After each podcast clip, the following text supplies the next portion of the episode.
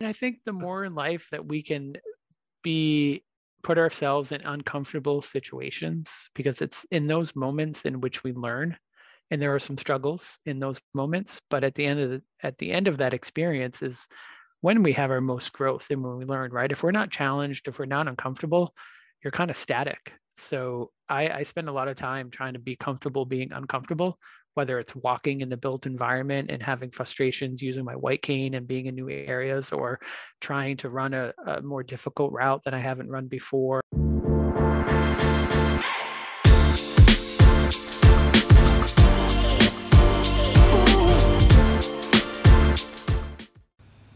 This episode of the Smart Athlete Podcast is brought to you by Solpri. If you're active at all, whether you're running or simply out walking for the day, you've probably experienced one of the number one problems that active people have, and that's chafing. Solpri's all new, all natural anti chafe balm solves that problem while feeding your skin the vital nutrients it needs to be healthy. If you'd like to stop chafing once and for all and treat your body right, go to solpri.com to check out the anti chafe balm today. That's S O L PRI.com. Welcome to the Smart Athlete Podcast. I'm your host, Jesse Funk. My guest today is an avid skier, runner, uh, local beer enthusiast. He's going to tell me about that because I'm not huge on beer, but I know beer and running kind of go together hand in hand. He's also a nonprofit manager. You can find him on Instagram at Blind Beer Runner. Welcome to the show, Kyle Robidoux. Hey, man. Thank you so much for having me. Really appreciate it. Absolutely. Thanks for hanging out with me uh, this afternoon. I think it's afternoon for both of us now. Yeah, because you're you're ahead of me time zone, so it's definitely afternoon for both of us now. Excellent. It's uh, it's always a nice way. Like, so the episodes come out on Friday, which is when I do the recordings as well. Unfortunately, if you're listening, this isn't live, but I try to keep the experience kind of similar, where it's like it's just a nice way to kick off the weekend. Just you know, hang out, have a nice conversation, and then head into relaxation for the weekend. So I, I hope that's the case for you. Uh, you don't have too many like work or stressful things to do after this. No, I am actually uh, going to meet a friend at a brewery and then uh, getting in some long runs. The last weekend of long runs this weekend, so looking forward to that. So you have a you have a race coming up? Yeah, I'm running the Boston Marathon in about two weeks. I think April 18th that gives you like how under a rock I am right now that I, I didn't realize, realize Boston was coming up. Um, so I, I apparently need to take a peek uh, out from underneath my rock every once in a while. Uh, yeah. Maybe see what's I, going on in the wider world, especially with running. I, I so apologies there. This, this no is this is will be is it number eight, number seven? I am terrible with numbers. I think it is seven or eight, right around there. I was like, I wanted to think that I'd, I'd seen you'd run at least six, and, I, and then I was, I was starting to guess. I was like, oh, is it you've done six completed? I anyway, you've done it a number of times. Um, so for we should maybe back up a little bit. So for the listener who's like, we don't know anything about this guy aside from he likes to ski and he likes beer and running. Can you give me a little background on your story and give context to the listener, I guess, who you are and what you do and um, maybe why you're hanging out with me, I guess, today. Why uh, I think you're an interesting person to talk to. Uh, we'll let others determine if I'm interesting, but but I appreciate it. I appreciate it. So yeah, no, I, I live in Boston, grew up in Maine, grew up active playing all types of ball sports, and about for the past 10 to 12 years, I've been actively running, doing races, I love everything from 5Ks to 100 milers. I try to do more ultra and running on dirt than road races or road marathons. Actually, Boston is, for the most part, the only marathon I'm doing these days. And I grew up skiing, and luckily, I am still uh, skiing, try to get up five to 10 times every year. And I have a 14 year old daughter and a, a wife. And yeah, we live right in the middle of Boston and I currently work for the city of Boston in their Office of Housing Stability. So, everybody comes running from a, a different background. I got into it when I was, you know, 12. You could say earlier, depending on whether you want to count like community sports as uh, you know, getting into running, so to speak. Obviously, you're running as you're playing sports. Where, where does your running journey start? Did you start as a kid? Did you start later on? Like, how do you decide this is the thing I want to do? So I ran for fitness in high school and getting ready for soccer, getting ready for baseball, but I didn't really love it, but I did it, you know, to prepare. And then when I was probably in my 20s, I ran irregularly for a little bit.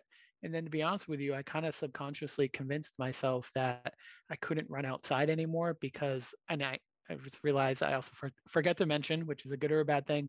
Uh, I am legally blind, so I identify as uh, visually impaired as well. So as my eyesight was decreasing, I think I convinced myself that I could no longer run outside safely.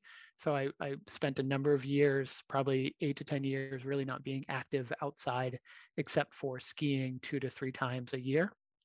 And then with a goal of losing weight and dropping all of my health markers, I was on the path to type 2 diabetes. My cholesterol was through the roof uh, as someone who was 30 years old. I knew I needed a lifestyle change. So I started walking, and then running for a few minutes and then it kind of took off from there and now i run for a little bit more than just a few minutes yeah yeah i, mean i would say it ultra lasts a little bit more than a, a few minutes um so I, you know it's it's a curiosity I, I you know try not to be disrespectful or or pedantic i guess but it, it you know depending on the race, sometimes uh, in my career, I've seen uh, visually impaired athletes. They'll you know have a guide with you to help you out. The thing that always uh, I'll say kills me, but I mean I mean that in an endearing way is like seeing visually impaired athletes do triathlons because I did that for almost a decade. Uh, because the swim is nonsense for somebody who's not visually impaired. Like you, you can only see every you know time you pop your head up anyway um, it just seems like absolute chaos if if you're relying on somebody to help guide you through that um, so can you give you know is there a way to kind of give me a sense of what it's like or how that relationship works like do you do you have is it is it like hey, me and you are hanging out and you're like, I'd like you to be my pacer and we hang out for months training together? Or do you paired up at the starting line? Like, how does that relationship develop? How, how does that, you know, how do you navigate, I guess? So I think all of the above, in a sense. I mean, it could play out different ways, but I also just wanted to address. You made a great point around the swim part of the triathlon, and I've never done a triathlon, although I bike and I ride. Mm-hmm. But what I find is that that that similarity between the experience of the swim right is also mm-hmm. the experience in the similarity that I'm trying to capture while trail running. Okay. And I'll be very honest with you as well. Like I I have emotions and some feelings that I'm trying to work through when people run by me and say, "Oh, you're so inspirational." Yeah. Because my response is, "You're doing the exact same thing that I'm doing right now. Right. In fact, in fact, you're actually passing me, right? Or mm-hmm. lapping me or maybe I'm passing you, whatever it may be. But it's that shared experience that we're doing things together that I, I really try to hone in on and, and focus on. And just right. because I love being out in the woods and let's do those things more so than oh my god i can't believe you're blind and doing this right? They're both challenging because whether you're doing a swim in an ironman or a sprint triathlon or you're running a trail in a 5k or 100 mile race those are challenging things regardless of vision or not. So i try to focus on that as much as possible. And then the relationship with guides i have met some guides literally at the race start. Maybe we have a phone conversation beforehand. I tell them my preferences and we just jump in and go for it. Mm-hmm. and i then I have a cadre of guides in Boston that I'm internally grateful for. They do all my long runs and my short runs. So I probably have a group right now of about six to eight guides that I cycle through. Mm-hmm. I try to cultivate relationships with.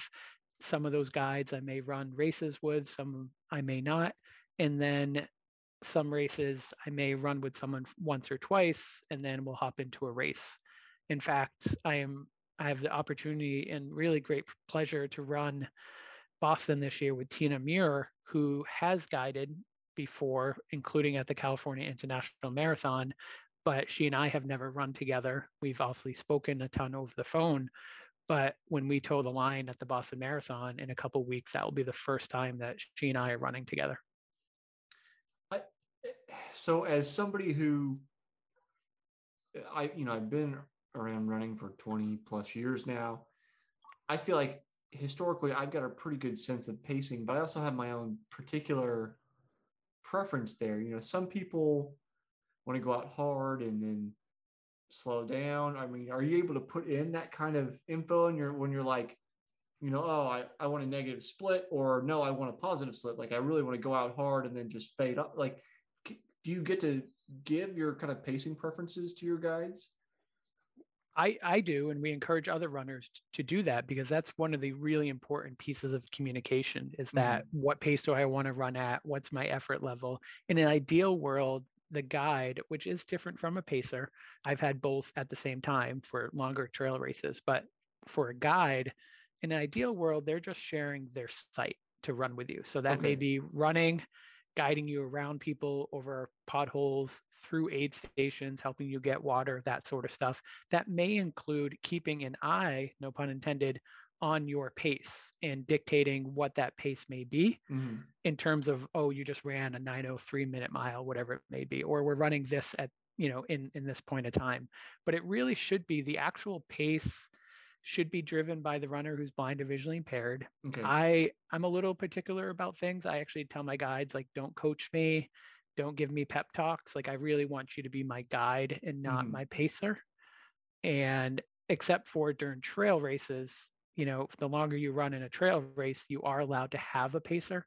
Mm-hmm. So if I just have a sighted guide and it's after the time in which all the other runners can have pacers, I will communicate to my guide, I give you permission to also pace me, right? So keep me motivated, keep me moving, be a little bit more proactive with my splits rather than just giving me information. But, and I also will do the reverse. I'll be like, your goal today is just to guide me.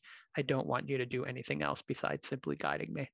Yeah. And, and you know, uh, apologies for stepping over myself here. Uh, you know, I'm, I'm more than willing to make an ass of myself as long as you're able to oh, correct oh 100 percent. Yeah please, no we all, we all learn it, you know? we all learn. That's what this is about man right, right. And, so uh, i think part of it's just like because my you know my experience like it's like it's interesting when you know how you notice your own brain working.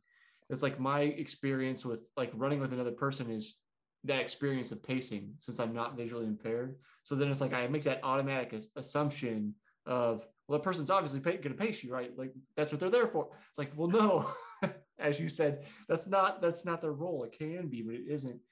And, and so, along those lines of like you mentioned earlier, say somebody passing you or whatever, and talking about you being an inspiration and working through that.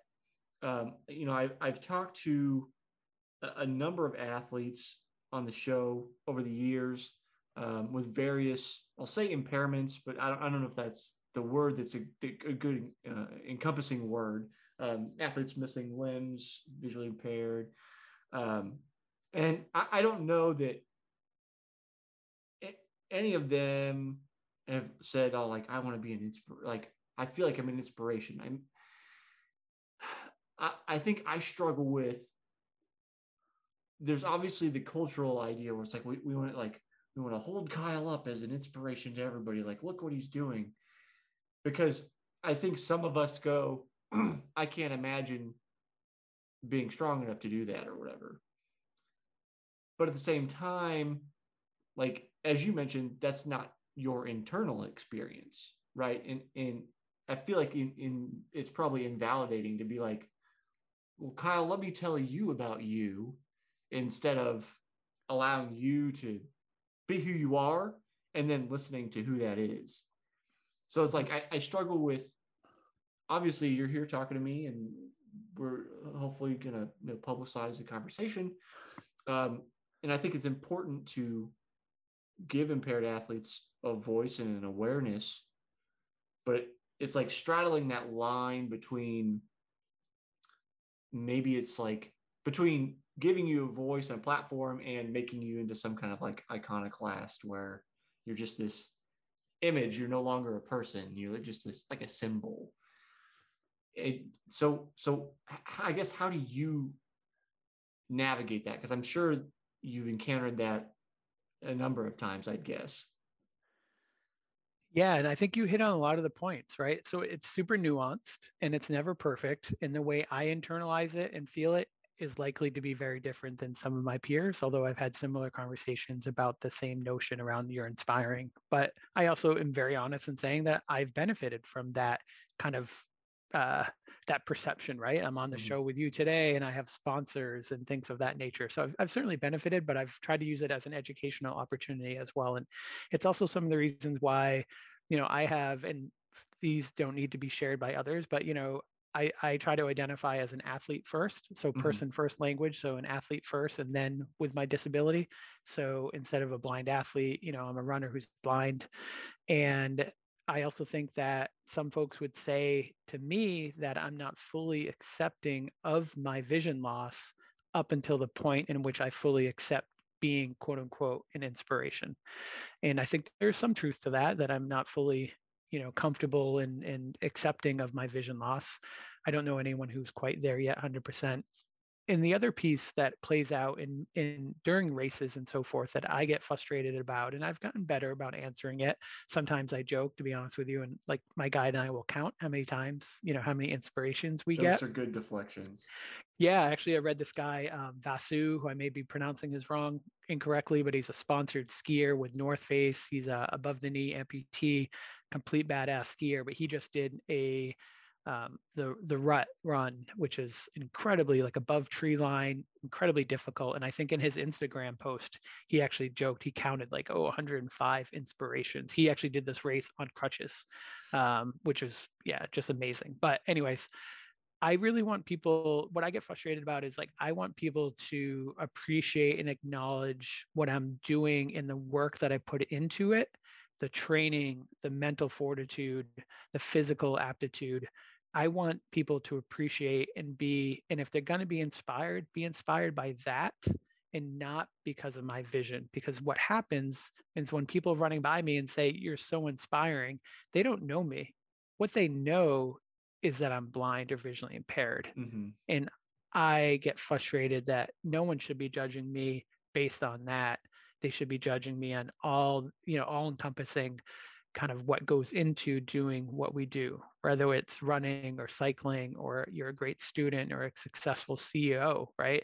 There's a lot of hard work that goes into that. So I want people to appreciate and acknowledge that piece of it and then add on if they want to the vision loss piece and you know it's also why i i still have feelings around wearing like a blind bib i've grown to understand that during races particularly trail races it's very helpful to have like a bib on my back because if someone comes up behind me, they know to kind of give, you know, that they may need to wait a minute for me to pull over or pass them and just provides a little bit more awareness. But I do at times feel like I have this huge target on me that it just it's outing myself where, wherever I am. And you know, now I'm actually at a point where I, I do all my training runs with a visually impaired bib. I started during COVID just to help get help encourage people to move out of my way or mm-hmm. my guide's way. And it is really helpful. But it's taken a bit of time to be comfortable because sometimes I just want to be that runner who's out there enjoying the strides and the conversation with my guide and not have the attention of, you know, the bib or the visually impaired bib. You know, I I wonder whether it's I always I always struggle to get my thoughts together. So anytime, sorry for you, for you, the listener, thanks for listening to multiple episodes if you have, because yeah. I always go, ah, wait, uh, just as my brain tries to turn over these things, because uh, we don't, you know, we don't prepare this conversation before we have it. Um, you know, I think about like, obviously we we go back to this idea that we hear as children, like don't judge a book by its cover. But that's kind of how we're built. I think this the saying is there because we're we have such a tendency, whether it's cultural, whether it's innate, I, I couldn't tell you, but there there's such a strong tendency for us to do that that we you know we have this saying and I, I wonder I wonder if it's possible um, to make it easier to get past that point. I, I guess I think about think about a more abstract example of like, I know many people, at least in North America, struggle to have friends as adults, right?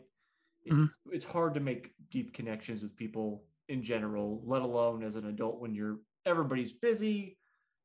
How do you meet people? All those kinds of things.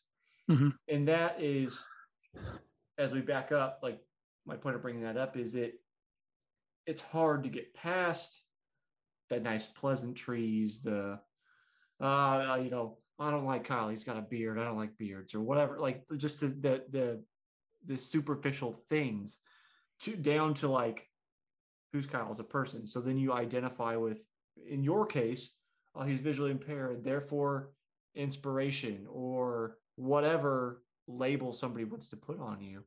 Mm-hmm. I I wonder about. I don't have a solution, obviously.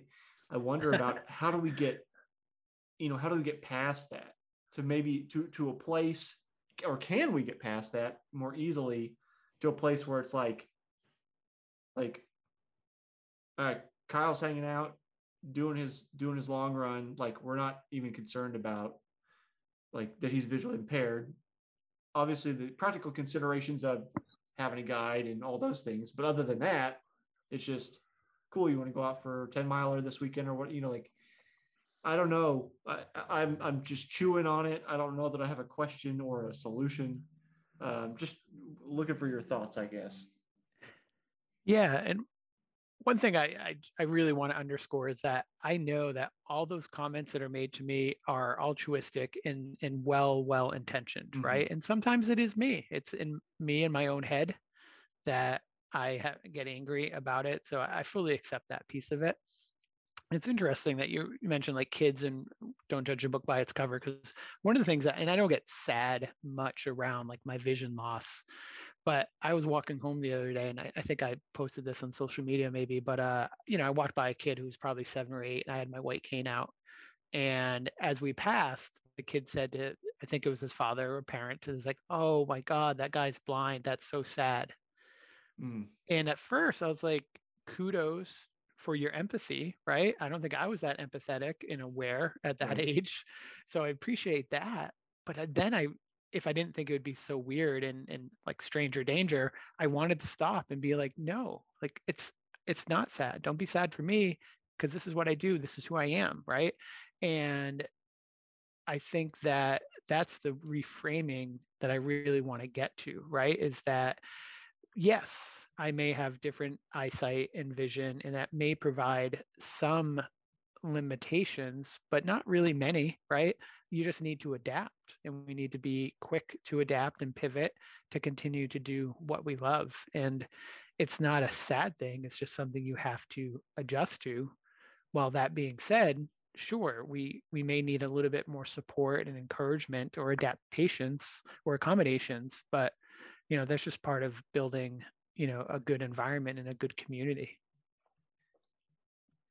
as you're talking about that it, it makes you wonder about um, so i believe rightly or wrongly that humans are vastly adaptable or adaptable to all kinds of different situations.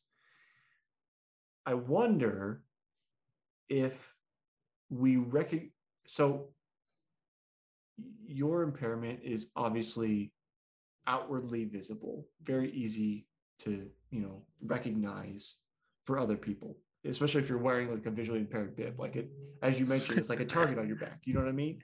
Yeah. Like it's it's there automatically. It's hard to get around it. Right. But coming back to my previous thought, thinking about how do we get past that? Maybe if we think about as you mentioned, having some of that empathy that that kid has, but then going further and understanding that like each of us has a different human experience, visually impaired or not, like we each live a different experience of humanity. And it isn't always as like overtly obvious as wearing a visually impaired bib but we each come to this place of we're part of human culture from a different perspective. So I wonder if maybe by adopting that kind of idea that the that the differentness maybe of people saying oh you're visually impaired therefore you're other inspiring whatever maybe that begins to fade away. I, th- I think there's a lot of truth to that. And i think part of it is based on just the the awareness piece of it and the conversations and and awareness and awareness around what everyone can do. And sometimes that does entail what we can't do right? Just in, in terms of life in general. Mm-hmm. so yeah i think there's there's a piece of that. There's also a piece of really and i don't know how to say it without using the word normal but like normalizing you know where we're all at and also recognizing that we're in pretty weird times, right? Mm-hmm. So even though I may be moving around with my white cane, I spent the first like month and a half in my new job on Zoom. So people had no idea, partly because I wear glasses and I can make eye contact still yeah. for the, for the most part. So some of my coworkers had absolutely no idea, you know, until we either returned in person or then I, you know, which prompted me then to send out an email and be like, hey, FYI, like if I run you over in the hallway, this is why. And I had so many people that replied back and was like, wow, thank you so much for sharing that. We had no idea. And mm-hmm. I was like, which kind of made me happy that I was able to participate in these meetings and, and be onboarded in a set in a weird sense without that knowledge and awareness, right? Mm-hmm. And then kind of slowly introduce the fact that I have really terrible vision. And I think that's part of what we're all trying to kind of aim for, right? Is is the piece around building awareness, taking away the judgment side of it, mm-hmm. and then just making it, you know, part of the everyday life, which is also what I'm trying to do with the running, right? The more the reason why I'm doing so much advocacy and work around inclusion is that I just tired of being the only person who's blind at a race, right? I want my mm-hmm. peers out there enjoying yeah. what I'm doing. And I know that the more folks who are out on course doing what I'm doing is going to bring that sense of, um, you know, and again, I hate like the normalcy to it, right? Um, and I see it skiing. You know, I, I, ski with Vermont Adaptive Ski and Sports, which is a wonderful adaptive ski program.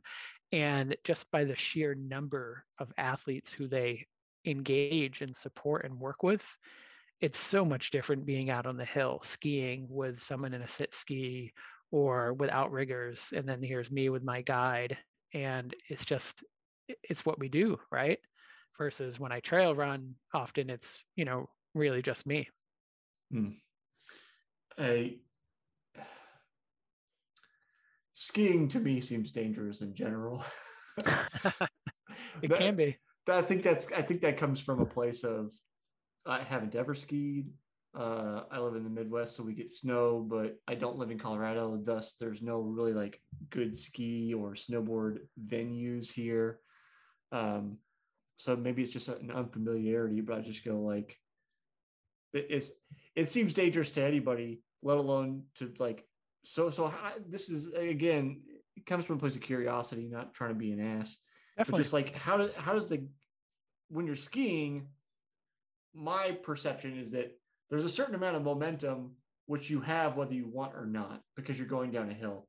So so how does the guide relationship work in in that setup? Like when you're running obviously you're dictating the pace but i don't know anything about skiing so i don't i feel like you'd have a little less control dictating you know pace or how you're moving in relation to the hill Definitely. No, it's a it's a great question. And I also should state that just for the listeners that, you know, so my I have usable vision. I'm not totally blind. Only 5% of folks who are blind have absolutely no vision at all. And I have about 2040 to 2060 corrected vision. So I wear glasses and I have a really, really extreme tunnel vision. So I see my field right now is about two to 3% as of last month. So it's similar to looking through a paper towel roll and it's actually getting smaller and smaller. Mm. So I do have the ability to kind of to to um, to spot ski. So I ski directly behind my guide. Okay. And I still have the ability to follow their skis. So I look at, at the back of their skis. And because I've been skiing almost now my well, since I was 11, I'm aware enough to know kind of what we're going over and what speeds we're going. I can tell when they're slowing down or when they're stopping. And everything is done and you know they're looking over their shoulder to make sure that i'm close to them and it's never a perfect system and then also some programs that i ski with also have headsets which is amazing because mm-hmm. then i can communicate to them slow down or speed up or i'm right behind you or they can say hey we're, we're coming up on someone on our left stay really tight to me don't wander a little bit make sure you're right behind me so the headsets are really great uh, i spent most winter actually i don't think i skied with a headset at all this winter but um, you know so that's for someone like me whereas someone who may be totally blind with a different skiing ability their guide will ski behind them and they'll essentially call out turns so they'll be like left hold hold hold hold right hold hold hold turn left hold hold hold hold hold hold turn right and then they're keeping an eye on everything that's around them and also they're going i don't say slow in a bad way but you know they're traversing the mountain probably a little bit more than than i may be mm-hmm. so and it's yeah it's dangerous i mean i don't care about myself and i don't say that you know like a sadist but you know if i fall or i hit something that's fine that's on me but i do get really concerned skiing particularly because I, you know, I, I, I'm a good skier, and so I get really nervous about hitting someone else, uh, mm. and that's, you know, and that's different than, you know, if you're running and you fall, you know, running, I'm only going to injure myself, right? I'm going to trip and cut up my knee or bang my shoulder or whatever. But I get, I do get concerned skiing, you know, with hitting someone else because it's never perfect, you know, the guiding and people are unpredictable with their turns. So, mm-hmm. and I mm-hmm. ski much differently. I actually tell my guides, like, when we're standing at the top of the trail, I'm like, oh, to the extent possible, you know, can you tell me, like, are there other people on this trail?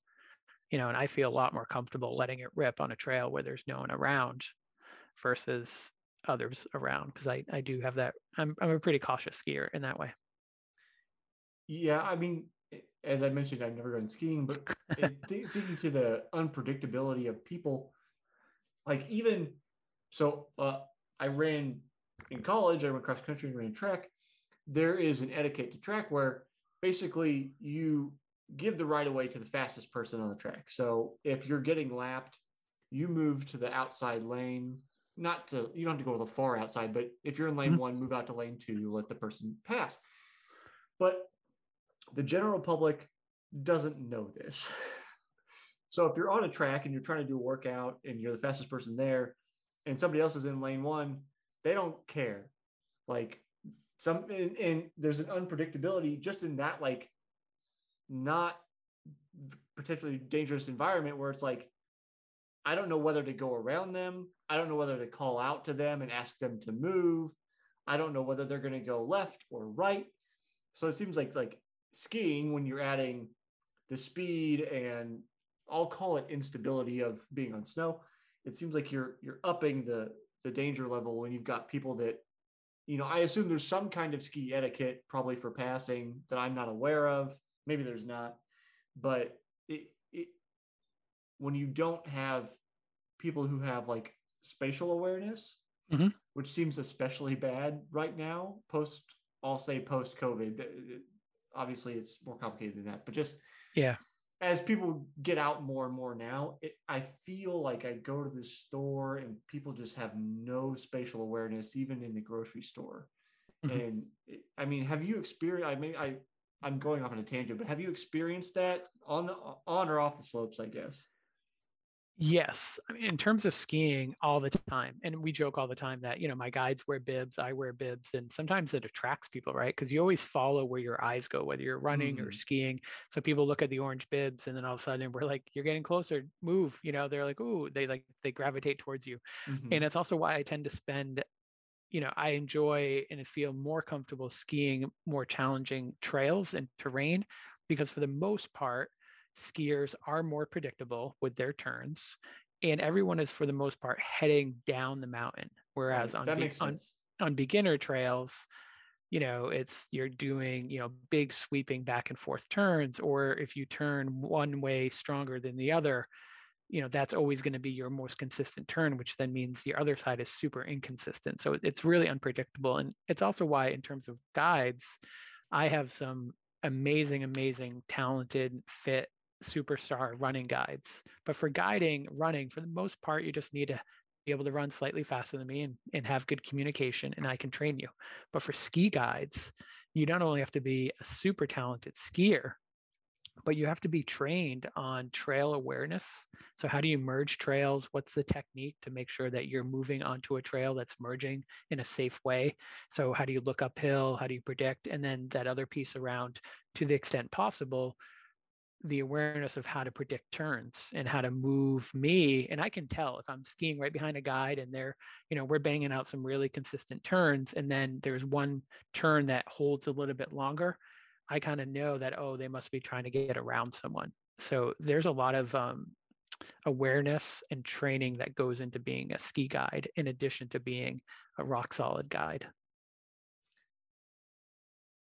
Kyle, I don't want to run you too much over um, for your next appointment.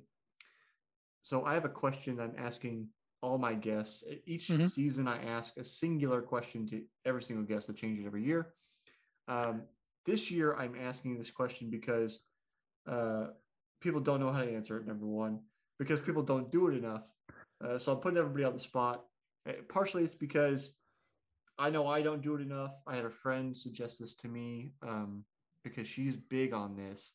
So I'm asking everybody, how do you celebrate your wins?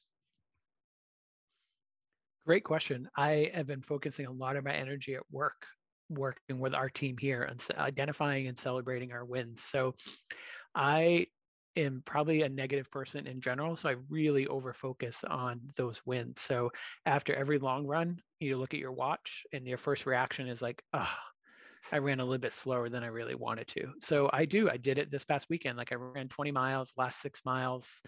I I was spent, but I spent some time when I sat down on the couch. I got home and like, man, I just banged out the third weekend in a row of you know higher mileage than the previous weekend. So I try to pause for those things and I also, you know, we get caught up in a lot of things, right? It's family, running, social life, whatever it may be, work, obviously. So I also try to be really intentional about that. Uh, I get into work really early most days, partly because I like to sit in the quiet with no one around, get out some emails, but then I just do prepare and think about the previous day and what I accomplished and then start planning for that day or that next week. So, you know, I think it takes discipline and intentionality, but it's super important. Eh, I normally this would be the last thing, but I, I do want to give you a, a, chance to kind of sum things up. So I, as we were talking about earlier, thinking about uh, awareness. Um, if you want to distill what you'd like people to know down to not like not necessarily like a pithy quote, but just you know your most important point of advocacy. Um, what would you want to say? I guess.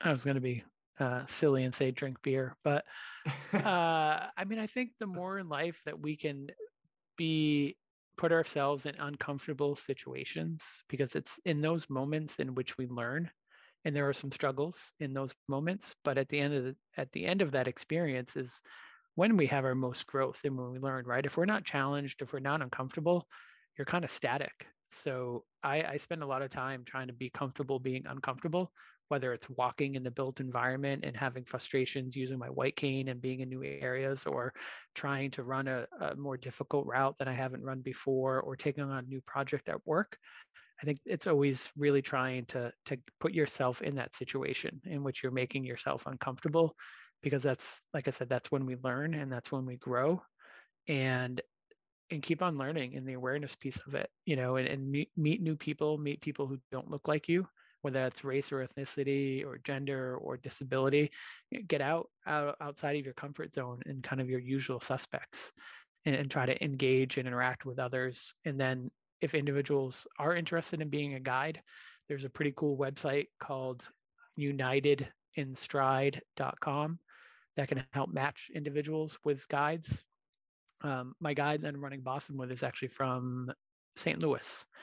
And uh, that's how she first, I think, learned about guiding as well. And, you know, athletes of all abilities, pace, distance, can be guides for a mile, for five miles, for 30 miles in a 100 mile race. So people, and it makes guiding makes running, skiing a team sport. And it's already doing something you love to do. So it's a great way to volunteer as well. Kyle, if people want to check out what you're up to, uh, get in touch, any of that kind of stuff, where can they find you? Yeah, so my I have a personal website that I use for public speaking and so forth, and that's just kylerobidoux.com. And then Twitter is Kyle R Robidoux, and Instagram is Blind Beer Runner. Kyle, thanks for hanging out with me today. Yeah, for sure, man. Thanks for doing what you do, and thanks for inviting me on and having this uh, important conversation. It was fun.